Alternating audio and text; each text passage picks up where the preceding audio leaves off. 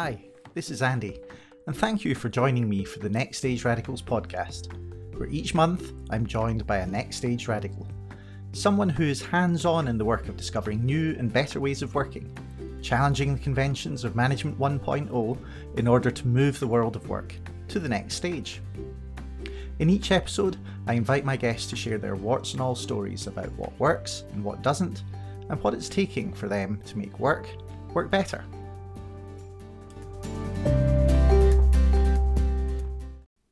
This month's radical is Adrian Brown.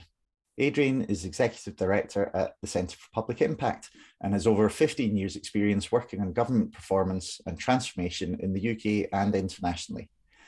He's held a range of positions in the UK government, including stints at the Prime Minister's Delivery Unit, the Strategy Unit, and as a policy advisor in the Prime Minister's Office.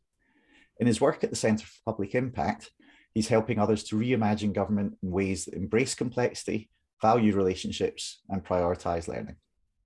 Good morning, Adrian. It's a real pleasure to have you here. How are you today? I'm really good, Andy, and, and it's great to be uh, chatting with you. I've been looking forward to this uh, conversation. Me too. Brilliant.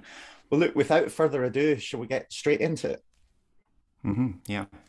Great stuff. Okay, so you know where I like to start these um, podcasts. Um, what's your radical idea or vision? Well, perhaps the best way to answer that is to say what the Centre for Public Impact is about, because that's really how um, I suppose the vision that not just I, but that a group of us have been shaping over the last few years uh, is uh, best represented, I think. And at CPI, uh, which is the organisation I run, we're interested in reimagining government, as you said in, in your introduction. Um, and that's because we think that uh, the way that many governments and public bodies currently work and have historically organized themselves and thought about the world is based on a quite traditional, uh, mechanistic, hierarchical, economic view of the world and how to make change happen. And whilst that has been successful in um, achieving certain degrees of progress, you might say, um, when faced particularly with the kinds of complex and um, sort of meta challenges that we face today, and climate change would be sort of a number a number one example of that. The old ways of working, the old ways of thinking, just aren't sufficient. And if government is to play the role that we need it to play uh, in the coming years, as society faces what I think many people would agree are radical transformations, sort of unavoidably radical transformations, then government is going to have to reimagine how it how it thinks about its role and how it thinks about how it how it affects change or its role in helping to catalyze change. So our radical vision is uh, to try and reimagine government every everywhere, I should say. So we have we're a global global foundation, so we have a team in the UK, a team in the US, Australia, India. I actually live in Sweden, so we're we're interested in government at all levels and in all places. We think um, reimagining is is what's required. Fantastic. And can you give us some clues in, in what ways do we need to reimagine it? So, in order to cope with the complex challenges we've got, but what are the sorts of shifts that that need to take place?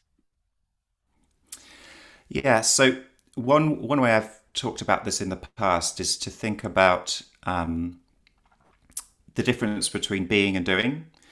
Uh, and uh, if we, many people will be familiar with this metaphor, but the iceberg metaphor, where what's above the surface, the, the doing, is uh, the the activities and actions we can see and are visible, uh, and what's beneath the surface uh, which which you could call the being, is the values and the beliefs and the assumptions that under, underpin those activities. And a lot of the debate, and you could apply that model to, to people or to organisations, and, and I've applied it uh, in the past to, to thinking about governments as a whole and public bodies as a whole. And a lot of the debate about how we reform governments and how we reform the public service has focused on the what's visible, what's above the waterline. So the activities how do we measure how do we incentivize how do we organize how do what are the structures and the processes? And and that's important clearly that's important because those are the things that that we can see and actually sort of are making change happen in the world. But what we believe is equally as important if not more so are the values and the beliefs and the assumptions that are underpinning those activities. So what we're arguing for we're interested in how, for example, we might think differently about measurement or how we might, we might think differently about structures in, go- in government. So we can talk about that if that's of interest. But you can change the structures, you can change the processes, you can change the tools. If you don't change the values and the beliefs and the principles upon which they are founded, they, they won't actually change very much, we don't believe. So the changes we're really interested in are how can we um, encourage our our governments and public systems to to reconceptualize what it is they are about and and what uh, how they think about change in the world and the problems in the world that they're trying to tackle. And that would include for example shifting from thinking about people as sort of recipients of services or taxpayers or you know atomized individuals and thinking out people as whole human beings with with feelings and and value their their own values and their own um, aspirations and hopes and all the rest of it, and thinking them holist- holistically. That's just an example of one one shift. So we think there's there are shifts at quite a deep level that we're that we're trying to explore and encourage that then lead to, um, we believe, different ways of organising and different ways of uh, tools and approaches, that, which is the the doing stuff you see above the surface. Yeah, yeah, and I, I guess it's possibly worth pointing out for listeners that may not be aware, but previous podcast guest Toby Lowe, who talked about human learning systems, mm. works with you at CPI, doesn't he? So there's a connection there. He does, yeah. So I, I I'm going to try to avoid just repeating some of the stuff that Toby said. So I, you know, if listeners haven't heard that episode, I'd recommend going back and listening to Toby because I'll probably be talking on a, a one level above what what Toby's work covers. But yeah, exactly. So Toby, um, I've known for a few years, and a couple of years ago, I recognised that the direction he was heading was very similar to the direction we were heading at CPI, and uh, uh, invited him to come and join the team. So yeah, so human learning systems is a great example of this thinking. Um, packaged packaged in a way that is really uh, accessible and practical and with tons of case studies to back it up, um, which is often what people, when people hear me talk in sort of highfalutin way, they say, well, this all sounds very ethereal and uh, and sort of not connected to reality. And HLS is a way that this the, the rubber hits the road with something like HLS. It shows you how it connects to reality. Cool. So I'll maybe put some links to that below the podcast when we publish. But um, so if you don't mind just jumping back a second, um, you gave the example a moment ago of how we might need to rethink, uh, or how I heard it was how we might need to rethink almost like the role of the citizen, see them as whole human beings, not just recipients of service. That that seems to imply mm. A, corresponding shift in the role of government and public agencies. Could you just talk about that for a second? How how does their role shift or their purpose? Yeah, exactly. So, um, you know, a metaphor that often uh, is either explicitly or, or implicitly used when we think about the state uh, and public services is, is a mechanistic metaphor, so a machine. Uh, and it's a machine that we can tinker with and um, sort of swap out the cogs of and try to make as efficient as possible. And it's and, in that metaphor, I suppose the recipients of services are either sort of the, the people that kind of mutely receive whatever pops out of this machine, or are actually a cog, you know, a small little cog in this in this giant machine. Uh, but in, but that metaphor, of course, doesn't say anything about interdependence, about a system's way of thinking, about uh, individuals' own agency. Um, it, it, it just downplays all of that stuff. Um, and to the extent that that kind of mechanistic thinking has been embedded in all of our organizations, we find it very and, and even sort of our own day to day language when we talk about leave, you know, using levers of power or um, uh, you know, the whole concept of maximization and efficiency really is derived from this same sort of mechanistic worldview. To the extent that that shapes our thinking, we find it difficult, and our organizations certainly find it difficult to think of people as people because we think of them as like just a uh, uh, an outcome or an output or a service user uh, or trans the, the, the the counterparty in a transaction.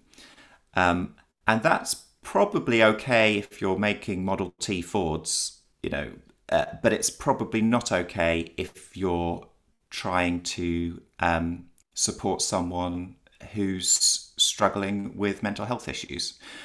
Uh, and the state seems to, or the way governments tend to approach issues, tends to make it more difficult to do the kinds of work that I know you are very um, connected with, and and most people who work in public services are connected with. They they find there's a dissonance between what they're trying to do and what the system is sort of incentivizing and encouraging them to do. So trying to work out how to um, uh, sort of reverse engineer what's what's the kind of state, what's the kind of public institutions or public services that we need that would actually enable and facilitate and encourage those kinds of behaviors that would treat people as whole human beings rather than making it more difficult to do that uh, is the question you know it's a, it's a tough question but that's the question we're asking mm-hmm. and you started also with the example of climate change and i guess i'm, I'm wondering can you just help us connect how I guess the sorts of services that, and um, situations you've described around things like mental health and so on, which mm-hmm. obviously mm-hmm. have a very person-centered focus versus climate change, which feels much bigger. How, uh, where are you seeing the connections between those things? Well, climate change is, um, in fact, uh, until recently, I've thought of climate change as a, a great example of a complex problem that the state and, and in fact, society is so far ill-equipped to to really wrestle with. But more recently, my, thinking's shifted a little bit on this, which is to recognize, I suppose, to acknowledge, and this is something that we're all having to do, uh, and it's kind of a it's a difficult thing to acknowledge, I suppose, but that uh, whether we like it or not, climate the implications of, of the climate emergency are going to require us to radically restructure societies. And not in like 50 years, but in the next 10, 20 years. I have two, I have a seven year old and a five year old. And before they get to adulthood, it's difficult to imagine that we're not going to have to see some radical, radical changes in society. And given that, um, gov- go- given that government has a unique role in society to to both help um, create the conditions that will allow us to better navigate these transitions, and they themselves are part of the transition. Um, I think the narrative now more is that you know re- there will be a reimagining, if you want to put it that way. So reimagining government isn't an option. yeah. and reimagining society isn't an option. Um, and given that, how should we proceed? So it, becomes less of a kind of, well, this is a nice thing that radical people might choose to do.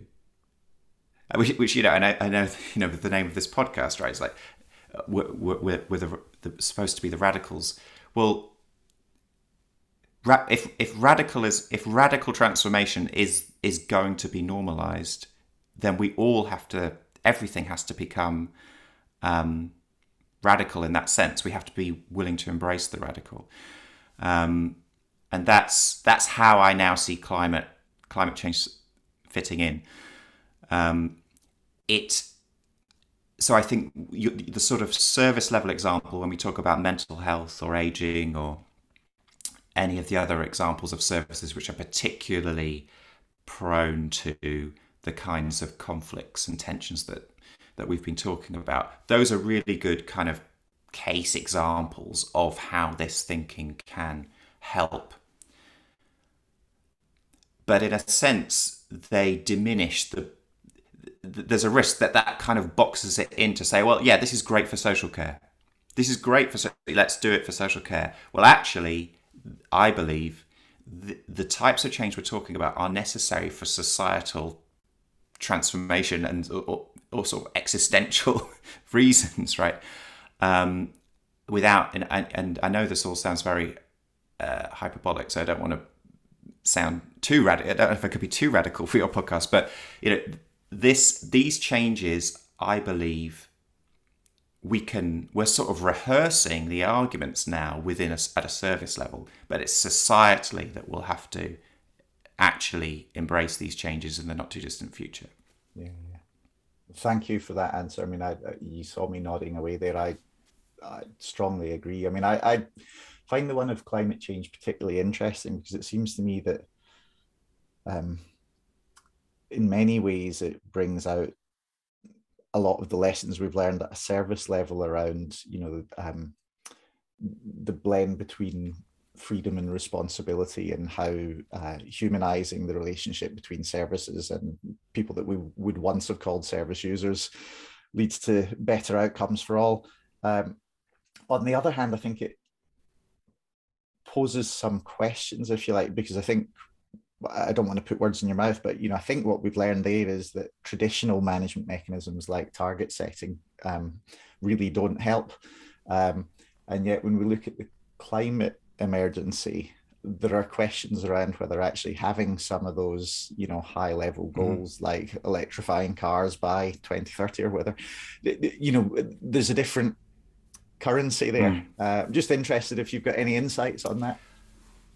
Yeah, well, I, I I'd link that back to the con- the being doing concept, right? Which is it's actually the tools themselves. Targets are not in them are a neutral um, device, right? It's how how and in what circumstances they are deployed, and crucially the assumptions and mindsets and beliefs that underpin that. So if we believe, for example, um, that, and this is a trap that, that, that lots of organizations fall into, that the metrics are telling us the truth, as in, you know, 90%, you know, 90% of reality has been captured, or what we're interested in has been captured by these numbers. That belief, I think, is flawed in most in most you know situations of any complexity at all. Um, but if we proceed on the basis of that belief, then these targets quickly become extremely dysfunctional and counterproductive. However, if we recognize that when we have when we have metrics, they are one window into the complex, messy reality of, of the world that we need to um, treat as you know data points within a universe of other information, of stories and of uh, symbols and culture and everything else that can give us a clue as to what's going on, then it's actually, you know, it's, it's not illegitimate to have some numbers on some things. I think, though, if, if we think about the climate debate, you can see the same thing happening, which is if we um, if we focus on if if if we focus on the high level targets, that doesn't necessarily help us understand what kind or at all what's the societal transformation that's going to be implied by all of this.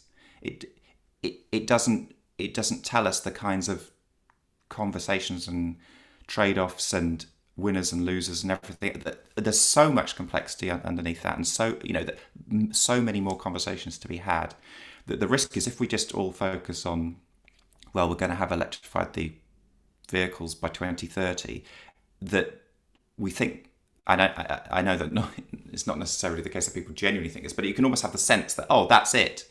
Mm. But that's not that's not that's not it at all. That's just one thing. Um, so so yeah, I mean targets. I, I always come back to the idea that it's what's the what are the, the the the, beliefs and mindset and assumptions that are underpinning our use of things like targets mm, mm. Um, and are those likely to be productive and sort of generative in the long run or are they short-termist mechanistic ways of thinking absolutely.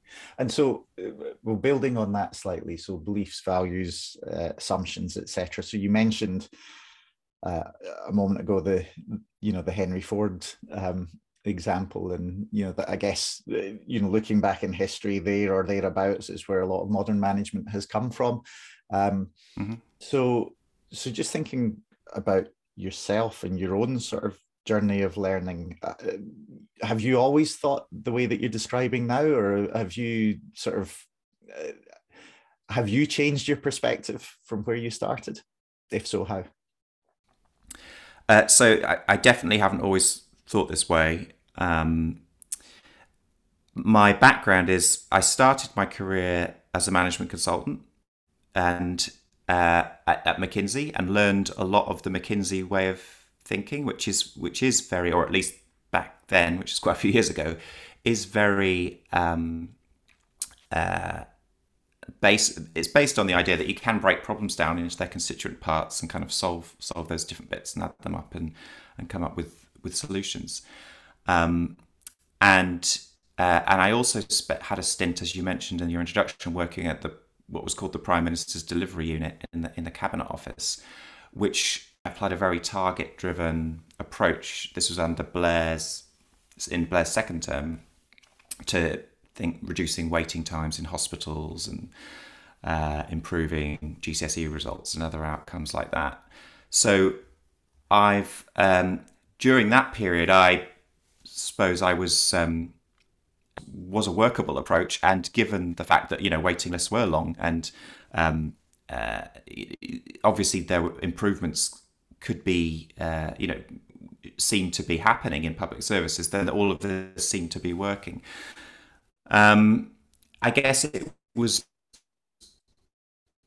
more recently since we since we sort of set up CPI that we started to inquire more deeply about how those approaches actually work. Started to learn more about and and recognise uh, the complexity of of how complexity interacts with sort of more more simplistic approaches like targets, um, and then and then seeing what what people were talking about as alternatives to that. So and and quite quickly, um, CPI as a, as an organisation, we we started to orient towards our mission became sort of exploring what these other ways of thinking about about government and public administration could look like. And so I that's that's my journey as reflected, I suppose, through the different entities and, and organizations that I've I've worked with and been involved with, and the types of people I've met along that journey. So, and my thinking's still evolving. You know, I I know that um, we're we're it still feels like we're uh, we're grasping for better ways of of talking about what this transformation looks like that are clearer and easier for people to understand that can bring people along. I mean, I think it is a big issue that uh, the danger with some of the ways we talk about this is it alienates everybody who spent their whole career working on the, the old way of thinking, um, which I completely understand.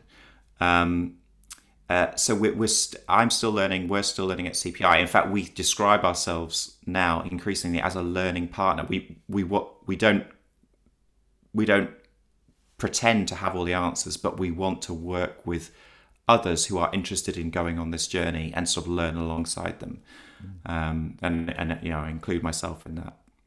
Real well. Uh, so talk to us about that then for a minute. The the learning alongside people. So who are you learning alongside, and you know where where are you seeing um, this getting traction, and what does that look like in practice?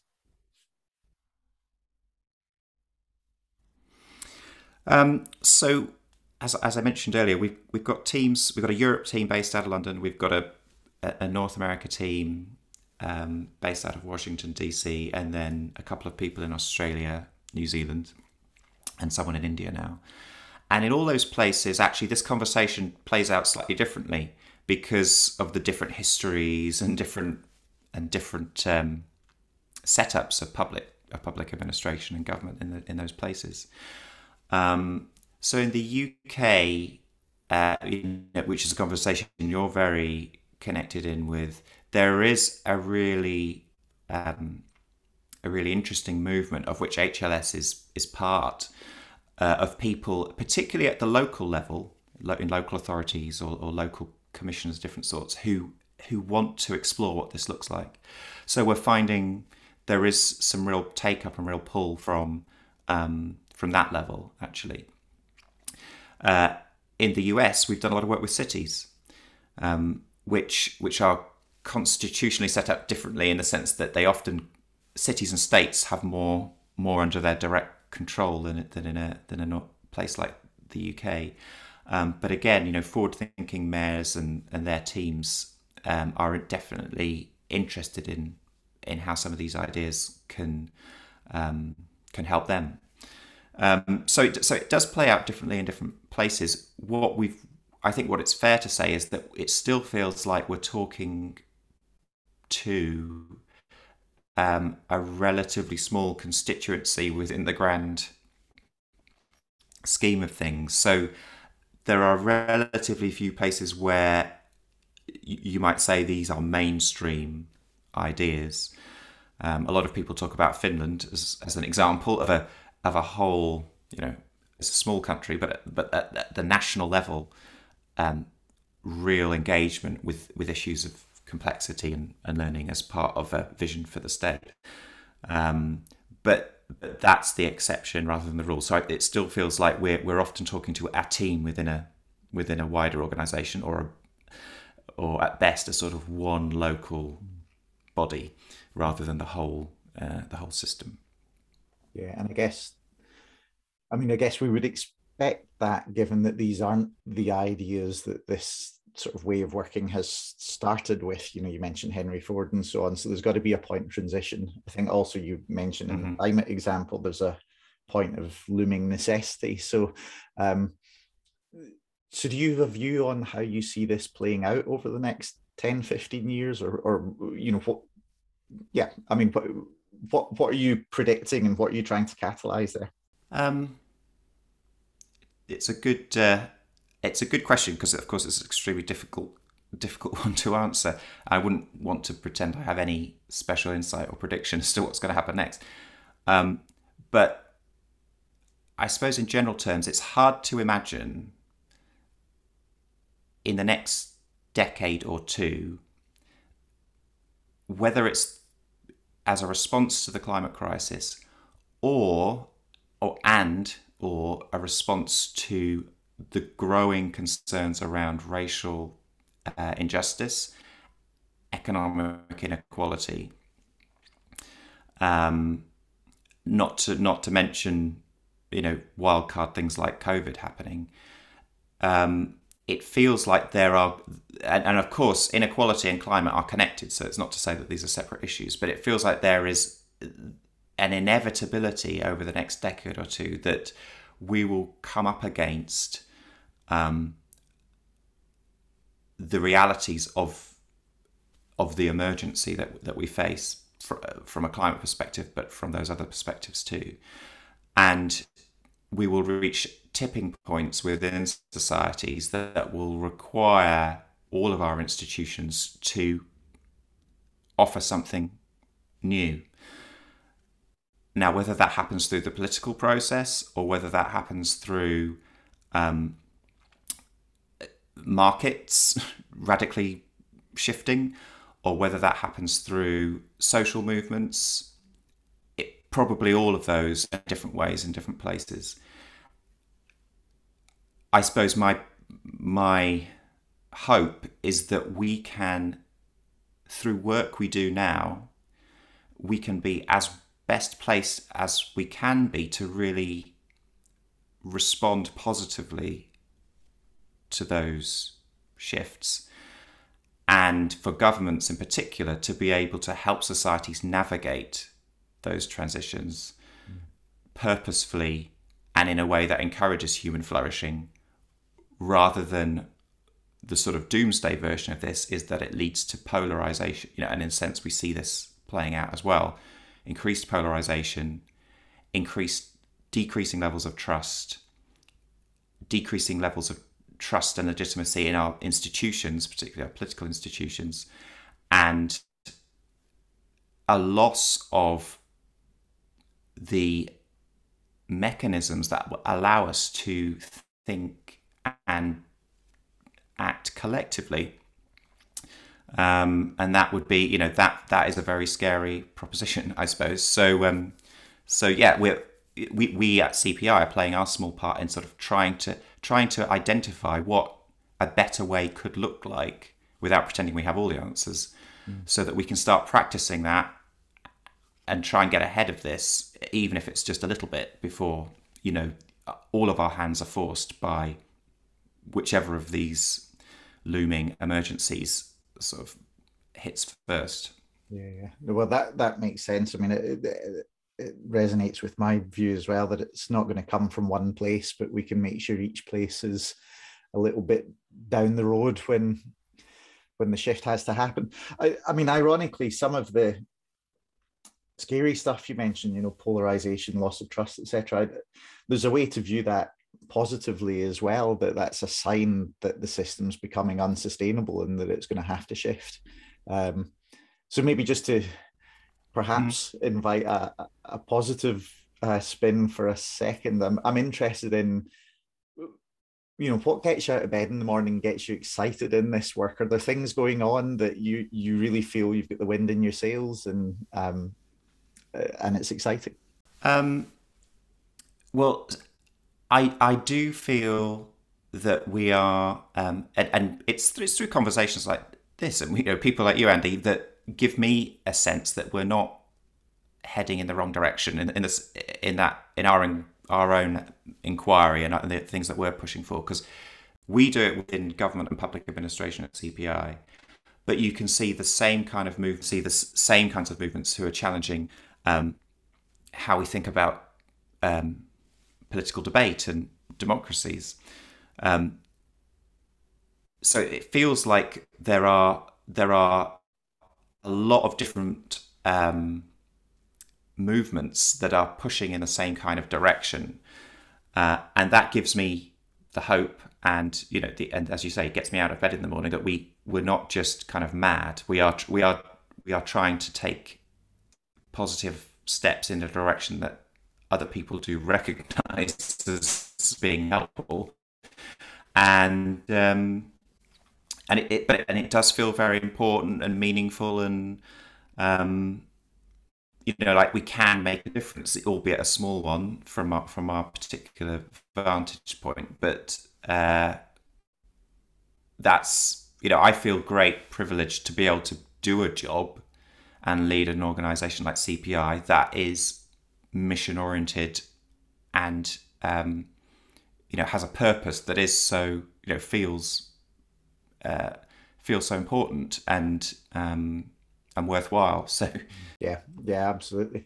Um, so now I don't want to take us into the doom loop, but I, I feel I have to ask the question. So if we if we imagine ourselves those 20, 30, whatever years in the future, and the shift that we both feel is so necessary hasn't happened or hasn't happened sufficiently, but what do you first of all, maybe do you think that's even possible? Do you think the necessity is so overwhelming that it just will happen regardless?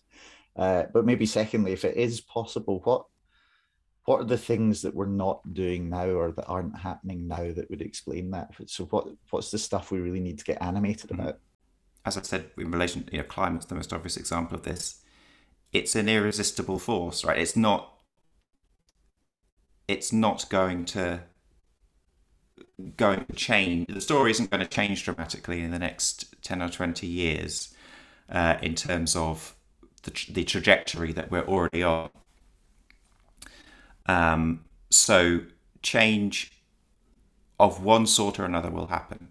We might have thought at the beginning of the pandemic is an this is a whole of humanity thing, and it's an opportunity for us as a global community to really kind of wrap our arms around each other and say we're going to together we need to work together in order to in order to really address this. But but what actually happened is it in the reverse almost. We whilst we we've had a lot of good collaboration it's also completely polarized societies. Different countries have gone in completely different directions. Um, there's a lot of zero sum thinking taken place, and we've, you know, largely our institutions, whether you know of, of multinational institutions or the, or the national institutions, have have not actually have have, dis- have it's been a bit disappointing, frankly, in terms of how how the response has looked. Right, um, a lot and a lot of mistakes have been made, of course, um, but it's it it hasn't felt. Um, yeah, it, it, felt like we could have done a lot better, I suppose, mm. collectively. Um, and I think if if we take that as a as a rehearsal here, what we might then find is that the the these crises that are coming down the track are going to lead to societies um, following quite different directions, based on quite different beliefs almost about the world.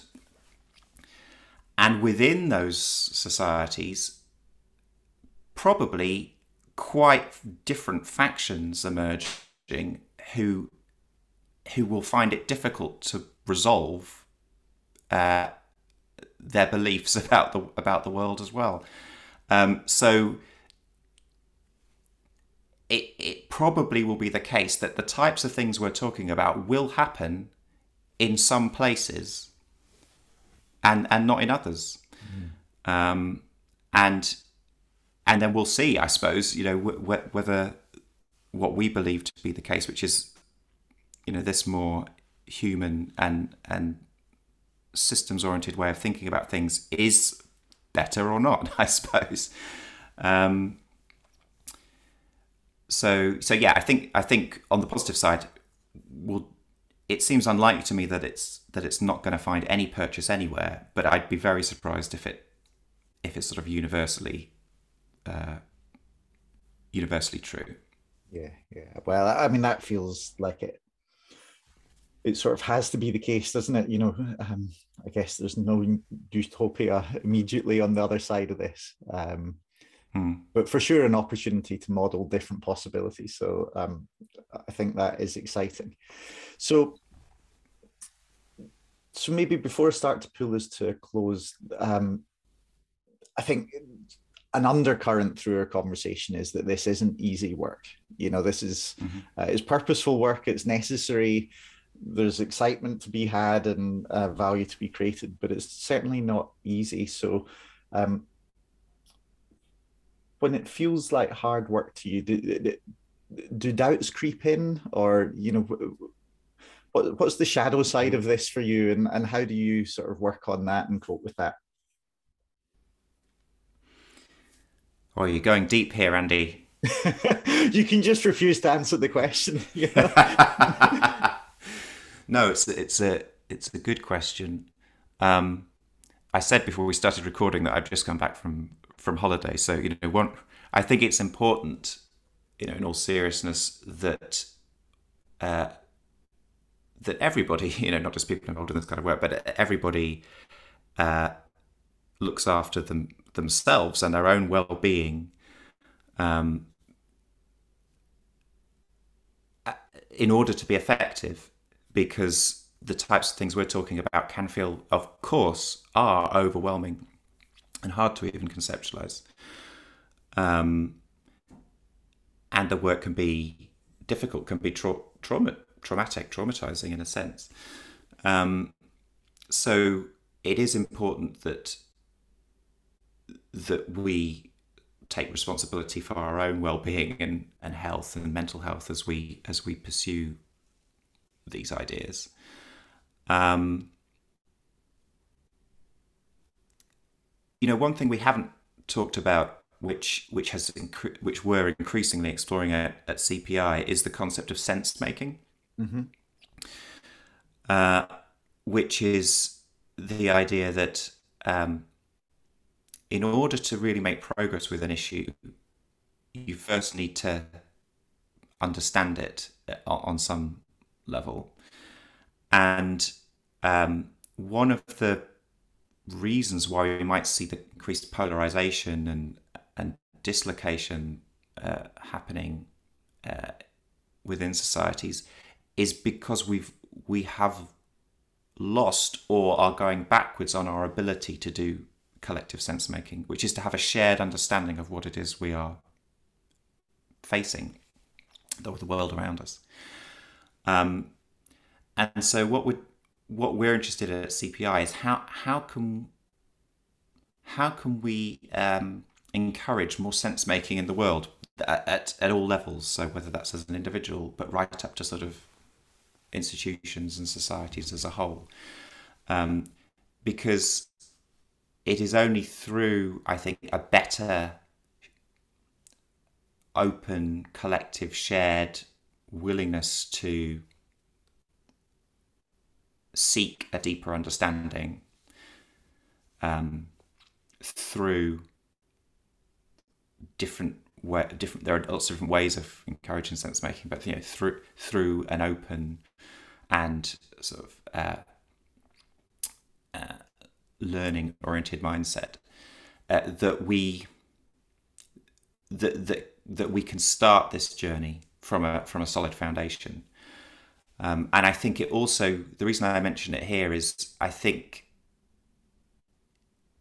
sense making in it has an aspect of sort of mindfulness about it, a, a mindfulness practice, which um, I think gives helps to give us collectively a um, yeah, I, I, suppose a stronger psychological foundation upon which we can upon which we can work. Um, and whether we're talking about that as individuals or as teams or as organizations or societies as a whole, I think that that feels like you know if there's one thing missing in the world at the moment, it's it's being able to better make sense of the world around us collectively in a way that is productive and positive. Yeah, thank you for that as well. Uh, again, it was really resonating with lots of things I feel I've sort of learned or unlearned along the way um, in my own work because I'm increasingly interested personally in um, you know the the role of almost self transformation uh, within that also self-care in terms mm-hmm. of affecting this sort of change whether it's in institutions communities you know globally whatever um, and i suppose like a lot of the things we've talked about you know it's not just one thing is it? It's how all these things um, mirror off each other to create a shift. Um, but it definitely seems to me that you know if i think back across this series of podcasts talking to people each individual at some point has reflected on how this work requires them to um, in some ways look after themselves but also to do that um, very often in uh, in community with others, not to feel alone in the work. Mm. Um, mm. So, so maybe just taking our lead from that, um, people that are maybe listening to this um, and are intrigued in terms of how they can kind of be involved or explore this work, or maybe they're already doing it and they want to connect to people like you that are doing it. Um, do you have any advice from your experience for, you know, what would you say to them? Um, well, very tactically and practically, if they're interested in the work we're doing at CPI, then absolutely invite them to get in touch with us. Our website is centreforpublicimpact.org and on Twitter we're at CPI underscore foundation. Um, and uh, we're, we're always interested to hear from folk who are exploring this these kinds of ideas directly or or, or interested in being pointed in, in the direction of where other resources can be found. And so so that's one sort of very practical uh, suggestion. Um, more more generally, though, I think you know the the good aspect of uh, of podcasts like this one is it it does help create a connection and a community for people itself, right? Um, and there's there's there's a lot of good. There's so many good thinkers and writers and podcasts out there that are in one way or another talking about talking about this stuff. Um, and so, and because I think it is a, uh, it does feel like we are wor- working at the edge here, working at the boundaries. It's constantly changing, and and people are constantly exploring new frontiers and developing new ideas. The uh, you know the internet actually lends itself very well to const- to being able to ac- to constantly be made aware of and access this thinking as it's emerging sort of live and through the conversations on social media and the rest. So, you know, I, I, I imagine a lot of your listeners are already plugged into this, but I certainly get a lot of stimulation from seeing what other, seeing how other people are thinking about this and the kinds of discussions and debates that are taking place, um, and feeling that that yeah, this isn't this isn't just something that that you are f- stuck on your own doing. I think you know Toby talks about that sense of a dissonance between what you believe to be the case and the your the world around you or the, the situation you find yourself in, and um, realizing that you feeling that dissonance is not an odd thing or a, a, a or, or something that you only are feeling. Lots of us are feeling that in different ways, in different places, in different for different reasons. Um, but it's through by by using that dissonance to stimulate the types of conversation that we're having here.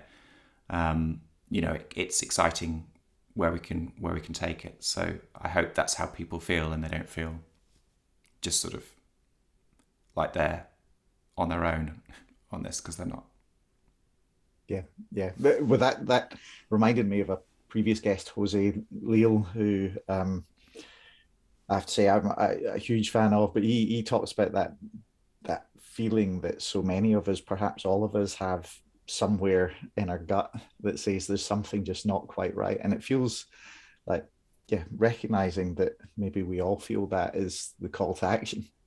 Mm. Uh, and and to, to, borrow your words, you know, a, an opportunity for a bit of collective sense making around where's that coming from and what can we do mm-hmm. about it. Mm-hmm. So, in that spirit, you've you've offered a couple of ways people can connect and um, find out more and so on. I know as well we've got a, a plan on Friday, eighth of October, to have an hour mm-hmm. together that people can join in with. Yeah. Um, we've not nailed down exactly what we're going to do in that hour, but the title's exploring aloud. So I suppose a great opportunity for people to sort of spend time collective sense making with you around these issues. Exactly, and that is um, it's those types of conversations that are often the richest ones, um, uh, and and not being too specific about where where it where we wanted to go is is often the best way, right? As you know. So um, yeah, I'm very much looking forward to that. Yeah, me too. Brilliant. Well, look, I'm going to draw us to a close, but I feel like I ought to give you the opportunity to to sort of say anything that you feel you haven't had a chance to say. So, what's the question I haven't asked that I should have asked, um, or anything else you'd like to share? I I think you've done a very good job, Andy. So I'm not sure.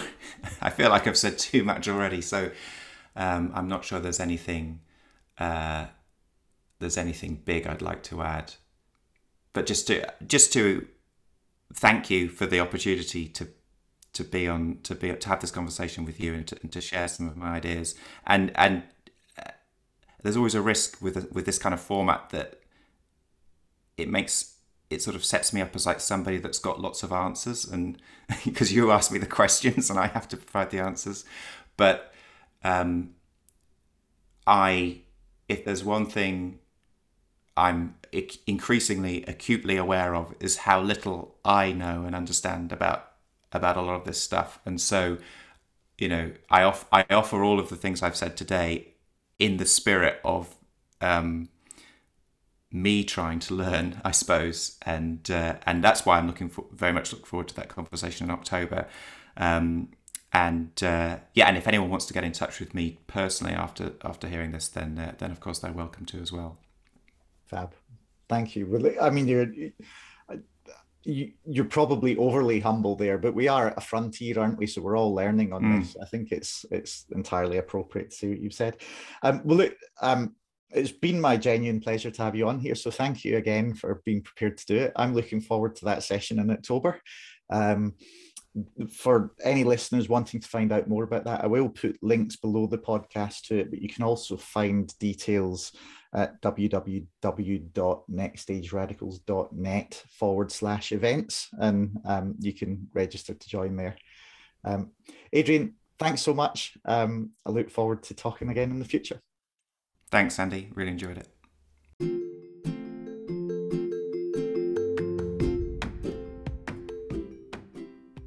Thank you for listening. I'd love to hear your thoughts and reflections, so please tweet me at NextRadicals or get in touch at nextstageradicals.net. There you'll also find hundreds of posts and podcasts, sketch notes and stories, reports and resources, which Next Stage Radicals like you have shared as they explore what it takes to make work work better.